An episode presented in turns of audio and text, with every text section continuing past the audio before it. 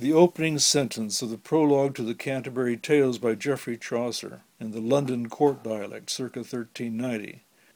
Eighteen lines, it's one periodic sentence consisting of two subordinate clauses and a main clause.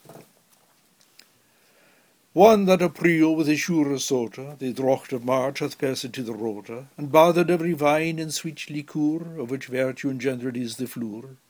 One zephyrus eke with his sweet breath, and spirit hath in every holt and hath the tender croppers, and the young sonna hath in the ram his coolers irona, and small fooles maken melodia, that sleep in all the night with open ear, so pricketh him natuur in your garages, dan longen folk to go on pilgrimages, and palmers for the sake and strange strandes, to fair na houses, coos and sondry landes